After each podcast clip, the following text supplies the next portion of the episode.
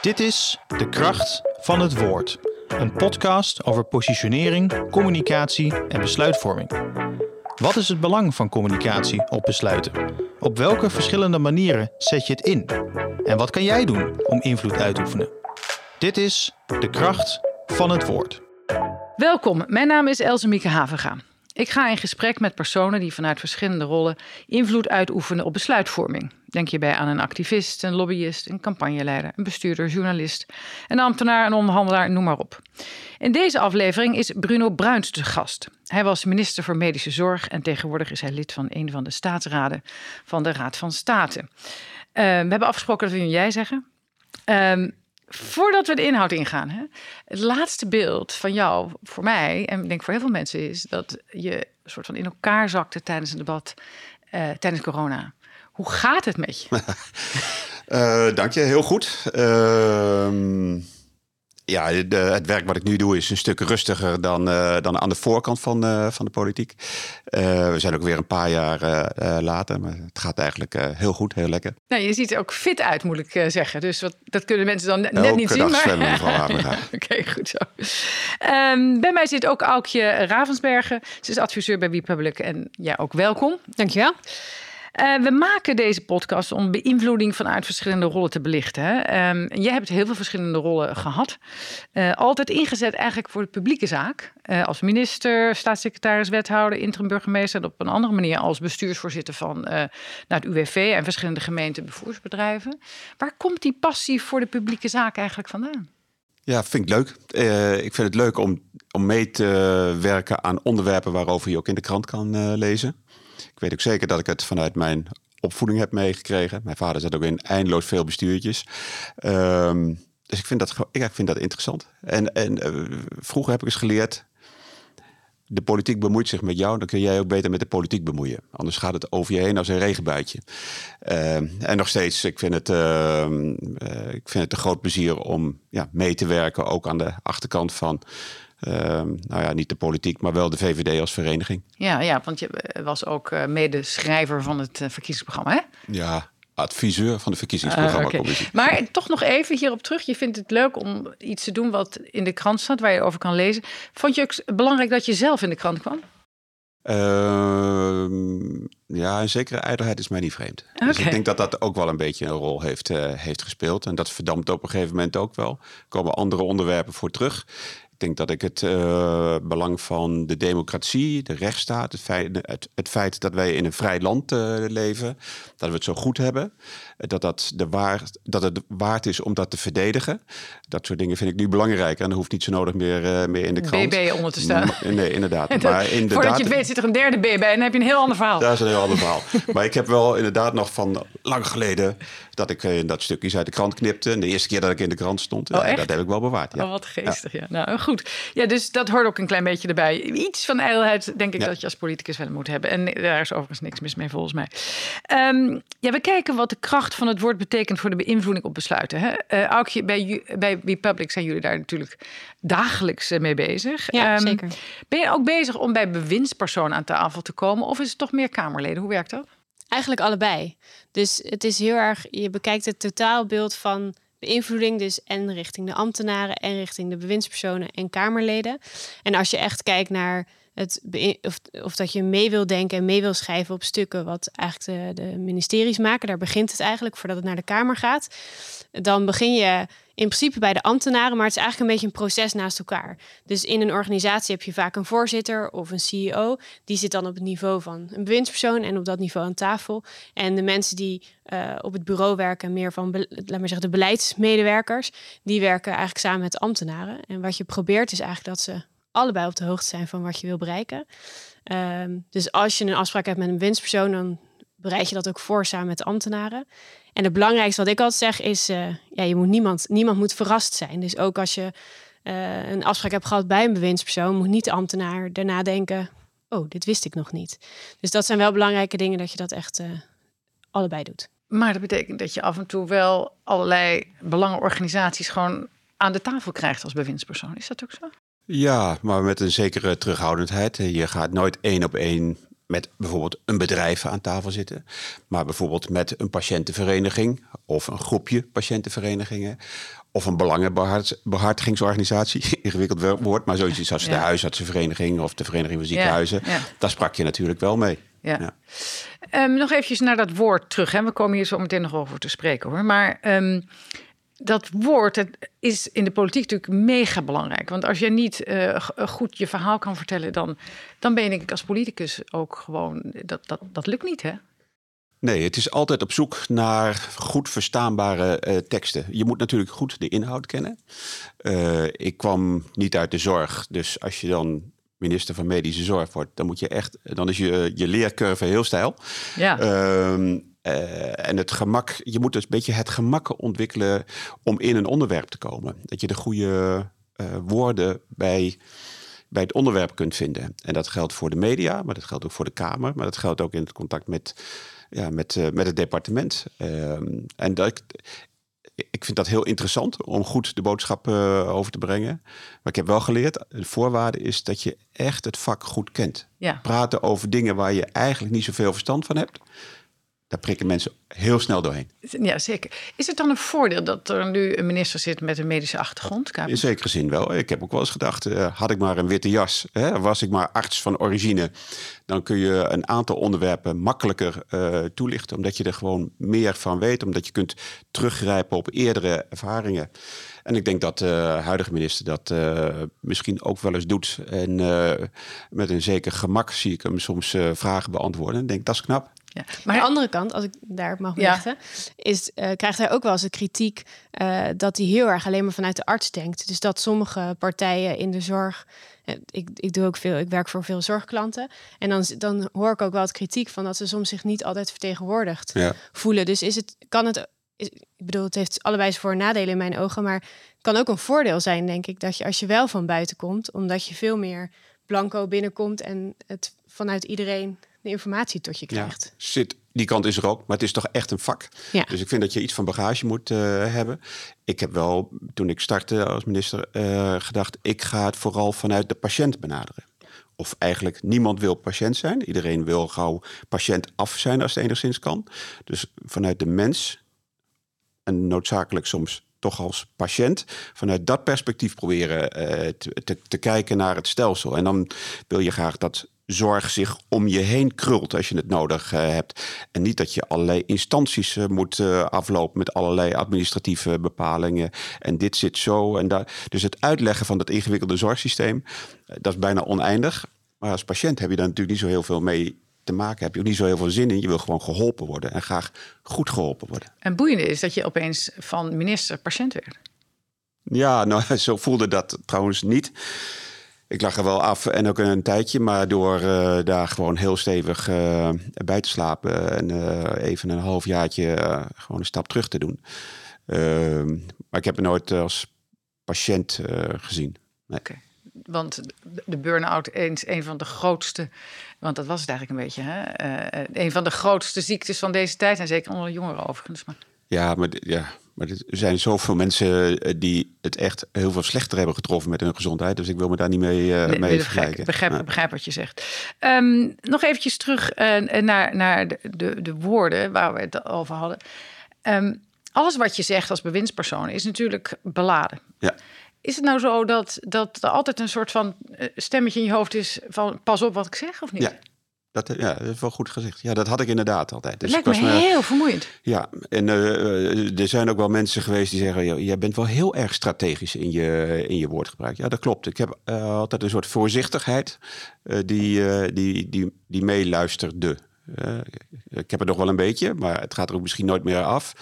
Maar um, ook het omgekeerde, dat je soms zinnetjes onthoudt of, of een manier van, van praten of van verwoorden aanhoudt, waarvan je denkt, ah, dat zit goed.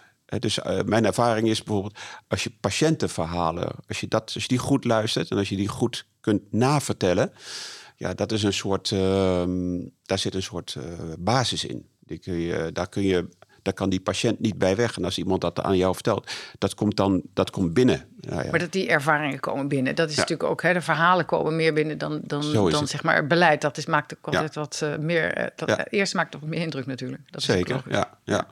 Maar je hebt wel eens een begrip. Ik, heb, ik weet nog dat we hebben gewerkt aan het begrip de ijzeren voorraad. Namelijk dat we een soort voorraadkast in Nederland hebben... dat er altijd voldoende medicijnen eh, ja. zijn.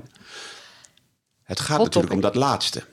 Eh, Dat je iedereen die een beroep doet op medicijnen, dat we die voorhanden eh, hebben. En dat we dat misschien in Nederland of eh, misschien wel in Europa gewoon goed geregeld hebben. Ik begrijp wel dat het ingewikkeld is. En het is natuurlijk ook niet een kast. Maar zo moet je dat niet. Maar zo'n ijzeren voorraad is eigenlijk een heel lelijk begrip, omdat het heel koud is. Ja. Maar ik heb nooit een beter begrip voor zo'n ijzeren voorraad gevonden. Terwijl ik denk dat het belang kun je op die manier. Wel neerzetten. Jullie vergeten nou niet meer wat de ijzeren voorraad Nee, is. dat is waar. Maar, maar de mensen in de Kamer en, en om, om jullie heen eh, hebben dat ook niet vergeten? Of, eh? Eh, ik zie het onderwerp nog wel eens terug. En soms ook met dit begrip ijzeren voorraad. Misschien bestond het ook al wel eerder. Maar ik denk wel dat het, in ieder geval als onderwerp is het een blijvertje. Eh, en eh, misschien ook wel als woord. Maar wie verzint zoiets? Heb je dan ambtenaren, mensen om je heen, eh, creatievelingen die dat doen? Nou, dat is niet, niet een vak of zo. We hebben geen nou ja, maar geen, je geen zou het als een vak kunnen zien. Want het is ontzettend Zeker. belangrijk dat die dingen die belangrijk zijn. Ook ik bedoel, in het bedrijfsleven komen allerlei reclamebureaus voorbij om te zorgen dat iets blijft, blijft hangen. Zeker. En jullie doen het dan maar met toevallig iemand die iets leuks bedenkt? Nou, ik weet niet precies hoe ijzeren voorraad eh, is eh, ontstaan. Maar eh, in coronatijd herinner ik me wel de uitspraak: let een beetje op elkaar. Ja, daar herken ik mezelf wel in als eh, voormalig inwoner van Drenthe. Ja, heel Let een beetje op Let een elkaar. beetje op elkaar. En ja. die, was, die was wel van mezelf. Ja, oké, dus dat is ook mooi om te zien. Hoe, hoe close ben je trouwens met de mensen die eh, voor jou de speeches schrijven, de ambtenaren die met stukken komen, voorbereiden, kamervragen beantwoorden en zo? Hoe werkt dat? Eh, ja, heel close. Ik vond het een goed idee om elke ochtend te beginnen met iedereen die die dag iets met een van de afspraken te maken had. Nou, dat was wel eens een heel vol tafeltje aan het begin van de dag. Maar dat was ook een moment dat je dan een beetje kon, eh, je kon een beetje vertellen waar je mee zat. En mensen kunnen je helpen. En het is net ook of het aapje soms op iemand anders zijn schouder, haar schouder springt. Dus je, mensen die gaan meedenken, eh, bijvoorbeeld voor het schrijven van een speech. Ja, wat zou nou mijn boodschap zijn? Bruno, wat is je boodschap? Nou, soms wist ik dat haarscherp en soms wist ik het helemaal niet. Maar als dat dan in zo'n koffiemomentje, half uurtje, met zo'n groepje mensen aan tafel wordt eh, gedeeld, dan komt daar op zeker komt daar een boodschap eh, op. En de ene begint met iets en de andere zegt, nou, dan een beetje zus of een beetje dit.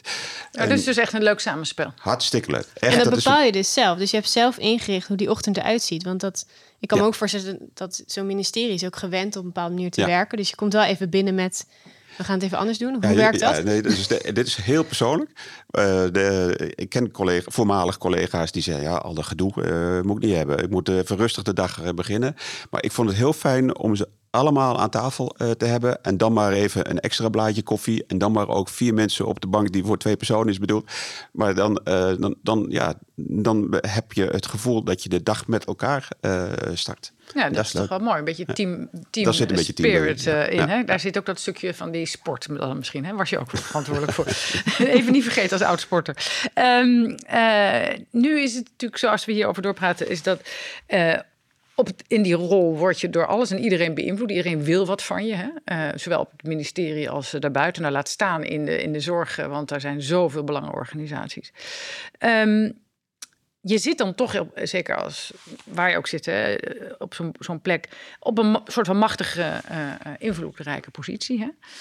Hoe, hoeveel, hoe groot kan je je eigen stempel maken van dat wat je aan het doen bent dan? Eh, best groot. Ja? Eh, dus je, eh, dit heb ik ook van een collega geleerd.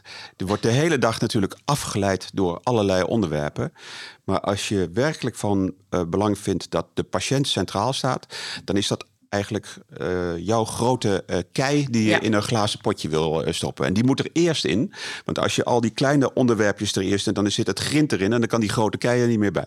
Dus je moet zorgen dat je aan je grote kei blijft rollen. Dat die in dat ijzeren, in dat glazen bakje komt. Dan, kunnen, kan het grind erbij. Dit doet helemaal niet recht aan bepaalde belangen. Maar als je. Dus dit is, hier moet je eigen filosofie moet daar een beetje, beetje in, in zitten. En dat heeft dus veel te maken met ja, eh, normaal praten, proberen om de zorg om de mens heen te krullen. eh, met dat soort eh, eh, onderwerpen. Ben je daar voldoende in geslaagd? Nou, zeker niet. Ehm, eh, maar ik vond het wel, ik vind het nog steeds wel de poging waard. Ja, en dat is volgens mij iets wat heel lang zal door blijven klinken. Ja. De patiënt eerst, terwijl je ziet hoe Ja. moeilijk het is om dat voor elkaar te krijgen. Ehm, ehm, jij zit in de zorg ook eh, regelmatig. Daar zijn, dus, Ja. wat je net zei, heel veel stakeholders. Ehm, hoe, hoe kan je dat landschap een beetje beïnvloeden? Het lijkt me echt eh, onmogelijke klus. En bedoel je dan vanuit een organisatie richting Ja, eh, Den ja, dus- Haag? of Ja, nou ja, ook, ook vanuit je eigen werk. Want je hebt Ja. natuurlijk ook, er zijn, weet je, als, je, als je voor de ene bent, pik je misschien net een beetje gas weg voor de ander. Zo, dus ja, ik vind het wel Nou, iets. ja, in die zin, ik denk dat geldt ook wel voor andere sectoren, maar ik vind de zorg wel echt bij uitstek. Dat is echt heel veel organisaties. Ja. Eh, ik bedoel, je hebt niet één artsenorganisatie, maar je hebt er gelijk een stuk of vier. En die zijn dan ook weer allemaal aan elkaar verbonden. Ehm, ik denk dat het belangrijkste is coalitie bouwen. Dus je, en dat, ben ik wel benieuwd naar, Bruno, hoe, hoe jij dat ook hebt ervaren. Maar volgens mij, mijn advies is altijd: als je als één organisatie binnenkomt, heb je veel minder kans dat het wordt opgepakt. Dus hoe Ja. meer logo's er boven een brief staan of boven een uitnodiging voor een werkbezoek of iets, heb je gewoon veel meer kans dat erop ingegaan wordt. En het is voor denk ik een bewindspersoon, maar ook voor een Kamerlid heel fijn om te weten dat het breed gedragen wordt in Ja, de zorg. tuurlijk. Want dan gaan zij sneller rennen. Dus Ja. ehm, Werkt ja, het zo? Veel samenwerken. Ja en nee. Ja, ja want eh, je kunt niet iedereen aan tafel eh, uitnodigen. En toch is het soms nodig dat je één patiënt of één medewerker uitnodigt. En soms kan het inderdaad een wat grotere groep eh, eh, zijn. Maar de vereniging van eh, doktersassistenten, die wil echt zelf met jou Ja. aan tafel. Of de vakorganisatie van verpleegkundigen wil echt zelf met jou aan tafel. En niet in een grote, grote baaierd. Wat je natuurlijk dan probeert is om ook andere organisaties van verpleegkundigen tegelijkertijd aan tafel te krijgen. Omdat er ja, dan één gezamenlijk belang kan worden eh, gediend. En soms gebeurt natuurlijk ook dat je een soort U-bochtconstructie. Dan zit jij in het dalletje van de U. En dat, het, dat de belangen via jouw tafel worden eh, gespeeld. Ja, dat is dat is super ingewikkeld. Ja, dat is niet eh, fijn. natuurlijk. Dus het is het fijnste als je dan ja, gezamenlijk partijen aan boord kan krijgen. Daar staat tegenover.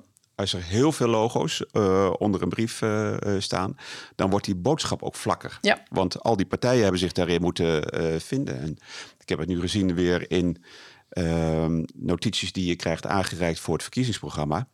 Eh, daar zijn sommige boodschappen eigenlijk zo vlak. Wij willen werken aan een gezond Nederland 2040 met hoofdletters geschreven. Ja, dat is geweldig interessant. Maar wat is dat dan? En eh, wat gaan we dan We willen iets doen? met duurzaamheid. We willen Vast, duurzaam. Ja, ongetwijfeld. Duurzaamheid Iedereen. en preventie en digitalisering Ja. en betere zorg en liefdevolle zorg. Maar wat, wat is dan concreet de tekst die, die jullie, de logo's bij deze brief, wat wil je dan graag als boodschap eh, meegeven? Ja. Dus je moet soms Dus je ook... kan daar ook, die, daar is nog wel wat winst te halen bij de, de, bij de, bij de lobbyclubs. Want die zorgen Ja. natuurlijk voor dat. dat Nou, en ik denk dat dat een belangrijke taak ook is aan, aan een public affairs adviseur om intern daar goed over te adviseren dat die boodschap wel overeind blijft staan. En dat organisaties soms ook moeten kiezen om te zeggen: ik doe niet mee, want dit past niet bij mij. Of Ja. als je de initiatiefnemer bent, dat je zegt, maar dit moet in ieder geval overeind blijven staan en we gaan het niet afvlakken. Want ik ben het heel erg met je eens dat de, de, de boodschappen worden er niet eh, beter van. Dus je moet weten waar wel je grenzen liggen van, eh, van die samenwerking. Ja. Maar Ja, we hebben ook te veel belangenbehartigers, met alle respect. Ik, ben- ik zit in het bestuur voor Spieren voor Spieren, tegenwoordig dat Raad van Toezicht.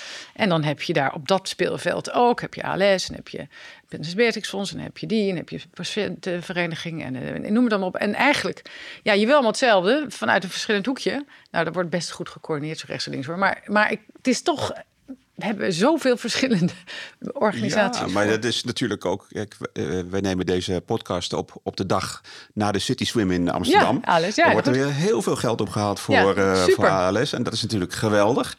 Eh, dus in zekere zin heb je ook al die organisaties los van elkaar nodig. Oh, omdat ja. ze allemaal weer nieuwe initiatieven. eh, nee, we doen andere dingen dan. ALS of, of de, de Stichting Duchenne. Dat Nee, is dus ook zo. Ja. Dus dat, dus dat is ook goed. En er moet vooral door, doorgaan. Ehm, maar het, soms kan het, zeg ik dan tegen Aukje, eh, wel beter als het gaat over de informatie die je wordt aangereikt. Pakketjes van 30, 40 pagina's. Ja, Ja, die gaat niet die- die- dat, dat, dat gaat niet lukken. Zeker niet als je voor een verkiezingsprogramma een paar honderd bijdragen eh, hebt. Dus dan is eigenlijk twee A4'tjes is al eh, te veel. En nou toch bezig zijn. Kom op, alles willen we weten. Hup, gooi het er maar uit. Wat, we ook zouden, wat ik ook wel belangrijk vind, op die twee A4'tjes moet dan nog wel een naam van een contactpersoon uh, staan. En liefst dan ook een e-mailadres en een telefoonnummer. Want als dat in een soort uh, pdfje apart wordt, hè, dus je, je, je input wordt in een pdfje meegegeven. Ja, voordat je het weet worden die dingen niet worden ze geprint. En dan gaat de naam van de, van de organisatie of van de contactpersoon gaat verloren. Ja, dat schiet niet op natuurlijk. Dus we hebben, krijgen hier een klein beetje do's en don'ts uh, ja, rondom de invloeding van, van, bij verkiezingsprogramma's bij partijen. Um, uh, als je nu kijkt naar hoe die politiek uh, zich gedraagt. En, en hè, de impact van woorden hebben we het steeds over. Maar het zijn vaak zinnen, het is profileren, het is veel minder inhoud. Is dat nou erger geworden de afgelopen tijd? Dat idee heb ik. Oei, ja, je komt, wordt, dit wordt bijna opa verteld natuurlijk. Want toen ik in de politiek kwam, toen had je natuurlijk nog helemaal geen internet. Social media waren eigenlijk volledig afwezig. En dat speelt natuurlijk een enorme eh, rol. Hoe vaak krijgen politici niet het verwijt dat ze op hun mobieltje zitten te kijken? Nou, kan je verzekeren. Er wordt alleen maar op het mobieltje gezeten omdat je daar schriftelijke vragen en antwoorden ziet. Dus jouw uh, beleidsmedewerkers helpen jou in een debat. Je zit daar niet in een of andere voetbalwedstrijd uh, te kijken. Dus social media helpt ook. Aan de andere kant, ja, uh, iedereen zet het maar op het net. Iedereen die, die tweet maar raak. en ja, dat zou volgens mij anders kunnen. Maar dat begint dus ook bij onszelf. Ik vind dat um, de, de bestuurs. De, de, manier van praten van politici moeten ook uh, respectvol zijn. En uitgaan van vertrouwen in uh, de anderen. Als, de, uh, als je in de politiek zit om, met de gedachte... en dan kan ik lekker het, het, het matje onder ze wegtrekken... ja, dan doen we het niet goed met elkaar. Dat maar dat is wel dat, aan de hand, hè? Links en rechts, maar soms ook heel veel, er zijn natuurlijk ook heel veel mensen die zich daaraan irriteren, ook in de politiek. En die proberen om het juist anders te doen. Netjes, respectvol en de ander uit te laten praten. Het kan wel. Maar komt dat terug, denk je? Ik vind dat we ons daarop moeten instellen. Dat je je niet laat beetnemen en meegaan in dat uh, grote geweld van, van, van lelijk uh, doen en, en schreeuw maar wat. Uh, dat respect voor elkaar, dat vertrouwen geven aan degene met wie je spreekt. Dat vind ik heel belangrijk. Maar goed, het vertrouwen in de politiek is natuurlijk eh, zelden zo laag geweest als nu. Vanuit ja, ja, ja, ja, deze vraag heb ik ook wel eens vaker gekregen. Dat, uh, ja, kijk, het vertrouwen in, in de politicus is nog lager dan in het vertrouwen in de tweedehands autoverkoper. Um, ik vind dat totaal niet terecht. Nee, maar, dat, dat, wou, dat, dat wou ik eigenlijk zeggen. Ik, toen ik, ik weet nog heel goed dat ik voor het eerst gemeenteraadslid werd. Hier in Den Haag. Bijna 30 jaar geleden. Ik ging er als Bruno naar die vergadering toe. En ik kwam als volksvertegenwoordiger Bruno Ruins weer, weer terug. Zo trots als een pauw. Ik heb dat altijd heel bijzonder. Je hebt ook meteen het gevoel dat je je woorden meer, goed, meer moet gaan afwegen. Eh, niet alleen buitenshuis, maar gewoon in zijn algemeenheid. Je bent altijd redeneringen aan het eh, bouwen. Dus het brengt je ook in een andere positie als volksvertegenwoordiger. Maar ik vond het machtig. Ja, jij vond het machtig. Maar de mensen die naar jou keken uh, en de mensen die dus nu kijken naar de politie, die vinden het dus helemaal niet zo machtig allemaal. Nou ja, maar op politici kun je stemmen. Dus als je kunt stemmen op mensen waarvan je denkt, nou, die doen het eigenlijk wel aardig dan is dat een pre. En als je denkt, nou ja, dat is een schreeuwlelijk en daar moet ik dan uit de buurt blijven, dan ga je niet op die partij eh, stemmen. Ik denk toch, toch wel dat, dat er heel veel redelijkheid in mensen is, uiteindelijk. Oké, dat is, gaat uit van het goede van de mens. Yes, um, we hebben uh, al eerder gezegd, je hebt heel veel verschillende rollen gehad. Deze als, als wethouder, um, um, natuurlijk staatssecretaris, bestuurder. Als je kijkt naar uh, de bestuurskant, hè, dus dat was meer in, in, ja, bij het UWV heb je gezeten. hoe, hoe is die rol anders dan als je echt in de politiek uh, verantwoordelijk bent? Uh, als je bestuurder bent buiten de politiek, dan weet je dat die politiek wel in de buurt is. Tenminste, bij, bij mij, in mijn ja. banen uh, ja. was dat uh, vaak zo. maar het is toch een stuk rustiger. Je kunt beter ordenen, bijvoorbeeld wanneer je in de publiciteit komt. Niet altijd. Er zit wel eens een lek in je organisatie, zodat informatie die niet bedoeld is om op dat moment naar buiten te brengen. En die komt dan toch naar buiten. Jammer. Maar over het algemeen kun je natuurlijk toch meer, meer sturen in je publicitaire aandacht dan je dat kunt als uh, politicus. Dus in de, in de politiek zit, heb je de hele dag natuurlijk wel een vraag van maakt niet uit. Radio, tv, internet, uh, krant. Die is er altijd wel. Dus uh, je, je, je kunt daar altijd wel een spreekbuis voor je boodschap vinden. En dat aan, um, als je bestuurder bent van het UWV of, of van een vervoerbedrijf, ja, dan kun je meer je moment kiezen. Ja, en anders word je toch een beetje meer geleefd. Even naar jou uh, nog uh, hierover, uh, Aukje. Als je kijkt naar de beïnvloeden van, van zeg maar, bestuurders die relatief dicht tegen die politiek aan zitten. Doe je dat op een andere manier dan als je echt ambtenaren um, gaat proberen te beïnvloeden? Of althans informatie gaat brengen?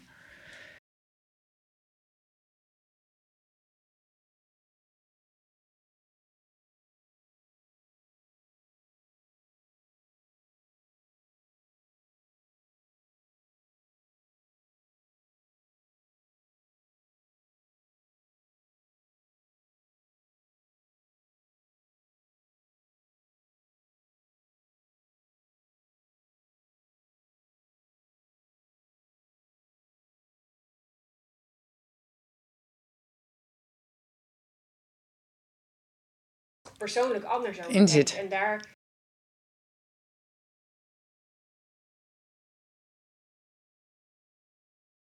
Ja, die begrijp ik. Ga ik nog even naar Bruno, want uh, um, volgens mij weet je ook heel goed uh, hoe zo'n lobby dan werkt toen je bij een van die vervoersbedrijven zat. En dat is misschien nog wel een tip voor hoe ze het kunnen aanpakken. ben nou wel een beetje, beetje uit de oude doos, maar ja, wel maar leuk. Is wel leuk, hij is wel leuk. Toen ik, als je, ik ben, ben, een tijdje wethouder geweest hier in Den Haag. En er was geld nodig voor een groot openbaar vervoerproject. Uh, ik denk dat het Randstadrail uh, was. En dan moet je uh, toch proberen om de Kamer aan je zij te krijgen. De Kamerleden op te zoeken om te kijken of ze bij de volgende begrotingsbehandeling geld voor Randstadrail uh, willen vrijmaken. Nou, je bent niet de enige uh, wethouder, want er zijn er 350 van, van verkeer en vervoer. Dus om een beetje bovenop de stapel te komen, dachten we toen, we gaan een persoonlijke brief schrijven. Het was dus nog geen mail, maar echt een brief. Maar dan schrijf je ook persoonlijk de naam uh, van het Kamerlid bovenaan. En je tekent persoonlijk en je zet je 06-nummer uh, erbij. En we hebben, ik weet nog dat we de brief verstuurden en we deden een stukje uh, Lego rails. Uh, want het was een spoorproject. Dus we om de awareness van de brief een beetje groter te maken, stuurden we een stukje blauwe rails mee. Nou ja, dat Heeft het is, gewerkt? Heeft het gewerkt? Nou, het werkte natuurlijk niet langs die route. maar het, le het, leidde er wel toe dat je meer awareness rond het onderwerp Randstadrail kreeg. Er was toen net een nieuwe minister, die zocht laaghangend fruit. Die hoorde opeens van dit project. Nou, het was dan ook nog iets wat Rotterdam en Den Haag verbond. Dus hij dacht, hij zag hier iets van laaghangend fruit uh, in. En met hem hebben we toen een financieringsafspraak kunnen, kunnen maken. En toen ging het opeens als een speer. Ja, kijk, zo gaat het dus. Dus dat beïnvloeden heeft echt wel zin. Maar ja, aan de andere kant, um, um, beïnvloeden, we hebben het al vaak over gehad. Klinkt altijd een beetje als een soort van vies woord. Maar eigenlijk gaat het ook over, in dit geval ook echt over informeren. Dat je de juiste informatie hebt. Ja, dat is grappig, ja. Nou, hier word je, hè, dus dit was eh, de wethouder van Den Haag, die ging lobbyen eh, met eh, Kamerleden en bij het departement. Maar eigenlijk werd in, in die context het woord lobby helemaal niet, Nee. eh, niet gebruikt. Het was gewoon eh, staan voor de zaak en ja, kijken staan of voor de je... zaak. Ja, natuurlijk. Oh, En niks mis mee, toch? Nee. Maar dat is natuurlijk ook het interessante dat vaak lobby, als, als het commerciële bedrijven zijn, dan vindt men het spannend. Maar als het een patiëntenorganisatie is of een gemeente, dan is het opeens Normaal. Is het normaal. Dus daar zit natuurlijk ook een, een verschil in met wie heb je tegenover je zitten. En kan je goed verantwoorden waarom je met diegene Ja. in gesprek Ja. bent. Zeker. Maar zo zou het ook moeten zijn, natuurlijk. Ja. Toch? Ja, dat lijkt me duidelijk. Ik zou tot slot eh, ehm, toch een vraag vanuit de context waarop we deze podcast maken aan je willen vragen. ehm, welk advies zou je nou willen geven als je een organisatie bent, een belangenvereniging, om eh, het juiste ding te doen om enige invloed te krijgen eh, in Den Haag? Wat zou je wel moeten doen en vooral niet? Poeh. D- daar is bijna geen algemeen. Hè, dus ik heb net iets Ja, gezegd ja, ja, over kort en zo. En eh, zet je telefoonnummer en je e-mailadres erbij. Maar als je het iets inhoudelijker eh, maakt. ehm, de boodschap moet voldoende, kijk, eh, voldoende concreet zijn. In het geval van een verkiezingsprogramma hebben we niks aan containerbegrippen. Dan moet je echt. We willen 100 miljoen voor dit of dat. Dat is een boodschap. Dat is nog niet gezegd dat die erin komt. Maar dan, je moet wel duidelijk zijn in, in je boodschap. En die moet ook niet eh, te veel mitsen en maren eh, bevatten. In het grote geweld van het samenstellen van een verkiezingsprogramma is dat heel erg eh, belangrijk. Mag ik daar Ehm, één vraag over stellen? Ja? Laat maar zeggen, er zijn nu heel veel organisaties hebben een boodschap overgebracht. Hebben jullie dan alles gelezen? Of heb je op die eerste mail een soort selectie gemaakt? Of kijk je naar, dit zijn de thema's, hier moeten we meer over weten en daar houdt het uit? Want volgens mij is dat een hele prangende vraag bij veel mensen die denken... wordt überhaupt mijn mail wel geopend? Nee, wordt zeker geopend en ook gelezen. Wij proberen dat met teams te doen. Dus een, eh, dus een paar, eh, paar mensen, dus tenminste vier ogen kijken naar zo'n eh, tekst. Het viel mij in deze ronde, maar het moet natuurlijk nu allemaal snel. Want de verkiezingen zijn al in november, dus er is weinig tijd. Ehm, maar soms dan wil je een toelichting hebben van een organisatie. Ik had daar een vrijdagmiddag een tijdblok voor, van eh 1 tot 4 of zo. Toen zijn we gaan bellen eh, naar een aantal organisaties. Ja, er waren er ook een aantal bij. Die zeiden, ja, sorry hoor, op vrijdagmiddag is het kantoor gesloten. dat je dat, kijk, dan denk ik... Dan is het jammer. Dan, dan, ja, net niet. Maar dat vind ik niet alleen jammer. Dat vind ik zelfs... Ik vind het een beetje oenig. Ik vind dat... eh, eh, dan, ja, dan maak je jezelf... Het is een telefoontje. Ik bedoel, hoe moeilijk kan het zijn? Je moet ook wel echt staan voor je Nou ja, zaak. dat is waar het eigenlijk over gaat. Je moet er wel passie voor hebben. Het moet niet een van de vele lobby's zijn. Het moet iets zijn wat je raakt, waarvan je denkt, dit is de moeite waard om ervoor gaan staan. En dat is natuurlijk precies wat je zegt, het verschil tussen eh, als een politiek, als een wethouder komt, die staat ergens voor, die wil iets voor elkaar krijgen. En als, eh, ja, als er te veel eh, verschillende onderwerpen ergens in een, in een ehm, hokje komen, dan denk je van ja. Die en ook herhalingen. Dus het is niet één keer. Dus eh, er is nu dus de input gegeven via voor de verkiezingsprogramma's. Nou, straks zijn al die verkiezingsprogramma's gepubliceerd. En dan in aanloop naar de verkiezingen Coalitie, en een ja. coalitieakkoord moet je je boodschap wel herhalen en kijken bij wie kan ik nou eens terecht. En toen ging het niet zo goed bij dat Kamerlid. Ja, maar er zijn er 150. En dan kijk je eens bij een ander Kamerlid. Zo gaat dat dus. Nou, mooi om dit inzicht eh, te hebben gekregen, eh, Bruno. Dank je wel dat je dat met ons wilde delen. Het geeft weer meer inzicht. Eh, succes met alles wat je doet. Ehm, veel verschillende dingen. Raad van State is nu je belangrijkste eh, ehm, dagbesteding, zou ik maar zeggen. Ja. Eh Aukje, jou ook bedankt. Dit was de podcast De Kracht van het Woord met voormalig minister en bestuurder Bruno Bruins. Dank voor het luisteren.